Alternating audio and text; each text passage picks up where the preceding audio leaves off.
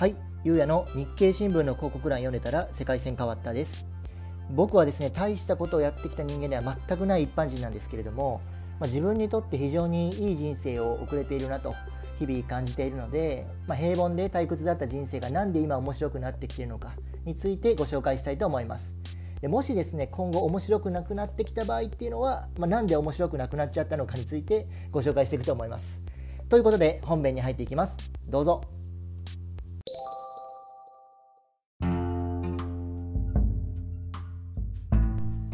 はい、ということでですね、前回お話しした内容っていうのが、あ、まあ、ジェットスキー屋さんで、まあ、待機宣告、まあ、首宣告があったので、次どんな仕事しようかなっていうので、えー、インフォメーションセンターでお仕事を始めたお話をしました。で、どういった経緯で仕事が見つかったかというと、いわゆるクラシファイドって言われるような、いわゆる現地生活者向けのプラットフォームみたいなのがあるんですね。掲示板っていうんですかね、まあ、そこにいろんなあジョブインフォメーションみたいなのが上がっていて、そこでたまたまヒットしたのがそこのインフォメーションセンターでした。でですね、えーまあ、実際に、えー、じゃあ面接来てねっていうことで、えーまあ、そこの社長ですよね、えー、オーストラリア人の人がいたんですけども、行って、まあ、話をして、まあ、お前の英語だったらまあまあまあ大丈夫じゃないみたいな感じで、えーまあ、働いてくださいということでした。で、まあ、一応契約書とかも全くなかったんですよね。で、まあ、それはいいと。で、仕事を始めると、まあ、ちょっとすごい面白かったのが、まあ、一等地にあるんですよ。要するに港の目の前にある、しかも角ですよにあるようなインフォメーションセンターだったんですけど、えー、人がものすごい辞めると。で、みんなしかも切れて辞めてるんですよ。あれな、なんか変だなと思ってて、まあ、インターネットで調べたり、いろんなね、もともと働いてた人から聞いてると、いや実はここのボスは給料ちゃんと払わないんだという話がありました。で、まあまあ結構なんかややこしい人だから気をつけてねみたいな話は実は受けてたんですよね。うわ、なんか怪しいなと思っていっしゅうかんぐらい働いてると、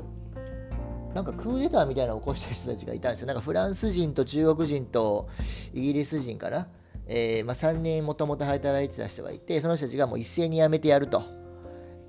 みたいな話があったんですよ。なんだこれやと思ってで、まあ、見てたら、まあ、なんか給料を受け取った日に給料を受け取ってもすぐバックレるみたいなことを企画してたみたいなんですけど、まあ、それを見てこれはまずいと。で、こんなところで働いてていいのかなと思うようになって、違う仕事をもう探そうかなと思ってたんですね。で、まあ、そうこうしてるうちにですね、まあ、あのタクさんが一回日本に一時帰国すると。なんか友人の結婚式とかって言ってましたからね。で、そのご友人の結婚式のために、え日本にいっかげつぐらい戻りますみたいなタイミングがあって、で、ちょっと僕もしかしたらこれインフォメーションセンターやめる必要があるかもしれないみたいな話をしてたんですよ。で、まあ、お金を、まあ、ある程度貯めたいっていうのもあったので、もうこれはもう英語諦めてファーム、いわゆるバナナ農業とかのところに、力仕事の方ですよね、に行こうかななんていうことを言ってたんですよ。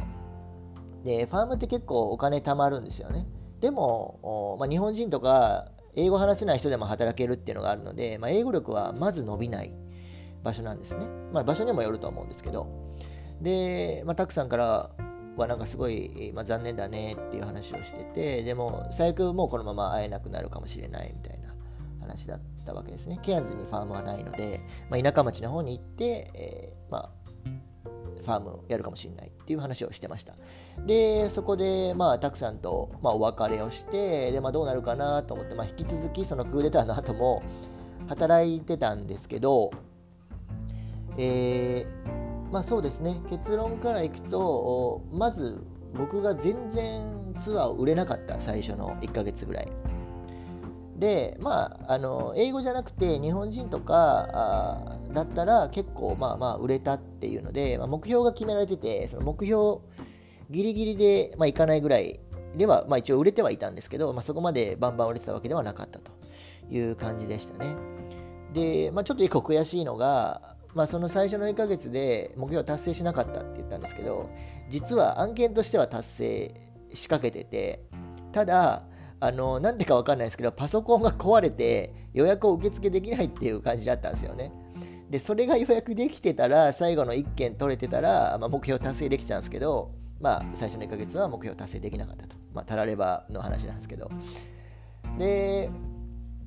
まあまあ、あまあそれもいいやっていうところで、えーまあ、給料を払ってもらったら、まあ、目標達成してないから給料何十パーセントオフねみたいな感じだったんですね。うわえぐいなって思いながらも、まあまあそのいろんな人がねその一等地にあるんで来るわけですよ。で日本の人ってあんまりその現地のインフォメーションセンターに行かずに、日系の旅行代理店みたいなところで現地で予約したり、もしくはもうすでに日本から予約してきてるっていう人が大半なので、まあ、ほとんど来ないと。で来る人は大体、えーまあ、日本以外の国籍の人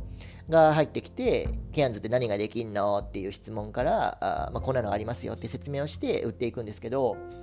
まあ、一回ね、えー、自分がその、まあ、どっかの国の人と話をしているときにボスが店に来たんですよ。でそれを聞いてて、えー、ゆうやお前ちょっと俺に売ってみろと、ツアーをでやってみたらもう途中でバーン止められて、えー、お前こんなんじゃ全然売れるわけねえだろって話になったんですよね。で、あ、そうですかって言って、ちょっと一回もう店閉めて、一回俺のオフィス来いって言われて行ったんですよね。で、彼から、えーまあ、ツアーの説明とか受けて、で、まあ、こういう風に売るんだみたいな説明を受けたんですけど、まあ、なんて言うんですかね、悪い人ってやっぱり話がうまいって言ったら語弊があるかもしれないですけど、話がうまいんですよね、やっぱり。で、あのー、普通に喋ってるだけじゃダメなんだよっていうことを言われたんですよね。で、まあ、どういうふうにするかっていうと、まず君自身がどういう人間なのかっていうのをちゃんと理解しなさいっていうことをまず言われました。で、えー、例えばオーストラリアだったら挨拶って普通に、えー、こんにちはお元気ですかっていわゆる、まあ、Good morning how are you っていうことはそこまで言わないですよね。フォーマルすぎると What's up って言ったりとか、えー、How are you doing とか、uh, What's up とか、あ、ごめんなさい言いましたね、えー、What's new とか、まあ、いろいろあるわけですけど、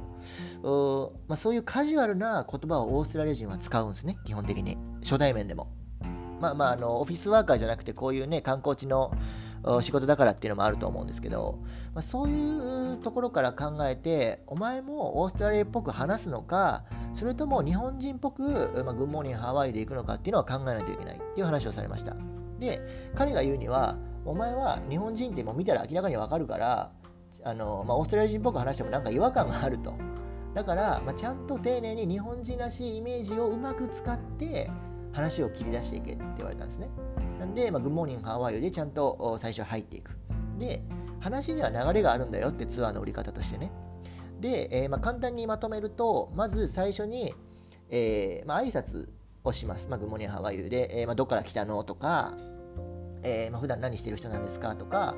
あ、聞いていくわけですよね。でその後にそれがいっこめ挨拶で、えーまあ、そこから、まあ、その人がどんな人なのかとか、まあ、どういう経験をオーストラリアでしたのかっていうのを聞く。でにこめは、えー、オーストラリアでツアー行きましたか、ケアンズでツアー行きましたかっていうのを確認する。要するにその相手が何をした人なのかっていうのを確認するわけですよね。で例えばバリあのグレートバリアリーフ行ってきましたとか、ヘリコプター乗ってグレートバリアリーフ空から 見, な見ましたとか、あ、まあ、山行ってきましたとか、まあ、いろいろあるわけですよね。で確認をする。でみっつめは、えー、その次に、じゃあこれからあと何日間残ってるんですか、そして何をしたいんですかっていうのを聞くんですよね。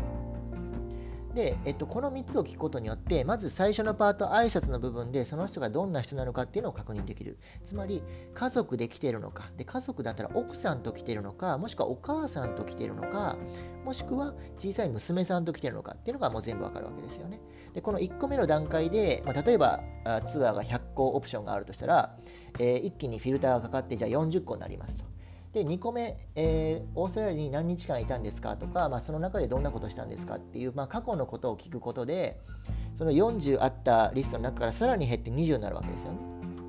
で最終的に、じゃあこれからみっつめ、えー、何をしたいんですか、そして何日間残ってるんですかっていうのを聞くことで、えーまあ、その残りにじゅう残ったリストの中から、じゃあこういうのやりませんかっていう話ができるわけです。でこれをロジック化することで、えーまあ、非常に営業はしやすくなるんだよっていう話をその社長から受けたんですね。で、まあ、実際に、えーまあ、やるにはやっぱり練習が必要 で, でかつ自分の中でも英語はそこまでペラペラだったわけではなかったので、当時はで、まあ、家に帰ってずっと練習したんですよね。えーまあ、こんにちはから入って、どんなことしてるんですかっていう質問するじゃないですか。で自分の頭の中でフローチャートみたいなのを作るんですよ。でフローチャートを作って、じゃあ家族で来てます、えーまあ、ちっちゃい子供連れで来てます、まあまあ大きい子供連れで来てます、もしくはあ、まあ、お母さんと来てますとかっていう分解をしたんですね。でこのパターンの時はこういうこと言おう、このパターンの時はこういうこと言おうっていうのを全部頭の中で作って、で話を固定化させるようにしました。でそれに関する英文っていうのはもう事前に全部自分の頭の中で用意しておいて、で話の流れでそれにプラスアルファで追加できることを追加しようみたいな感じでやったんですね。なんで基本的にあのインフォメーションセンターに来たら、あ、まあ、いらっしゃいませじゃなくて、まあ、こんにちは、どんなあのどっから来たんですかとかから始まって、まあ、普段どんなことしてるの、趣味なんなのとか、なんか面白いことあったとか、あ例えばインドから来てるんだったら、まあ、インド最近どうなんですかとか、まあ、そんな全然カジュアルな話からも全然していくような感じでしたね。でそういう風にする中でなんていうんですかね、まあ、コマーシャル感が減るので意外と心を開いてくれるんですよね。でその中で、じゃあお前が言うんだったら俺これこのツアー行くわというようなケースが非常に、えー、多くなりまして、えー、とそのボスの言った通りのロジックで会話を展開していくと、すっごい楽にツアーを売れるようになったんですよね。っていうところで、えーまあ、オーストラリアで、まあ、商品を、まあ、売る方法っていうのをなんか学べた瞬間だったなと思います。でこのボスはですね、実は会計処理とかごまかしてたりとか、給料ちゃんと払わないっていうので、いわゆる日本でいう労基署みたいな、まあ、フェアワークってオーストラリアでは言うんですけど、えー、そこにまあ訴えられたりしてて、えーまあ、今は、えー、事業がごねんかんできなくなるような判決が下されたりとかあもしてるような人でしたね。で、まあ、とある日ですね、まあ、その時はまだそういう会計関係で裁判の、ね、判決が出てなかったので、えーまあ、全然営業はしてたんですけど、えー、と当時自分が働いている時でいくと、えーまあ、その急にね、あの夜に電話が来たんですよ、オフィスに。で、はい、もしもしって出ると、なんかケアンズの警察が電話してきたんですよね。でなんかお宅のボスはなんかじゅうにじかん以内に解放されますみたいなあ話があって、え何の話かなと思って、まあ、電話切るじゃないですか。で違う人、いわゆるボスに非常に近い従業員もいたので、その人に聞いたら、あそっちに電話行ったのみたいな、えなんすか、なんかあったんですかって聞いたら、いや実はあのー、今日のお昼隣のお店でやってるツアー販売店みたいなところの人をちょっと、まあ、殴って、えー、傷害罪で捕まったという話をしたんですよね。で、まあ、その話を聞いた時に、うわこの会社やっぱやべえなっていうふうに強く思ったのを覚えてます。っていうところで、続きはまた次回お話をさせていただきます。ありがとうございました。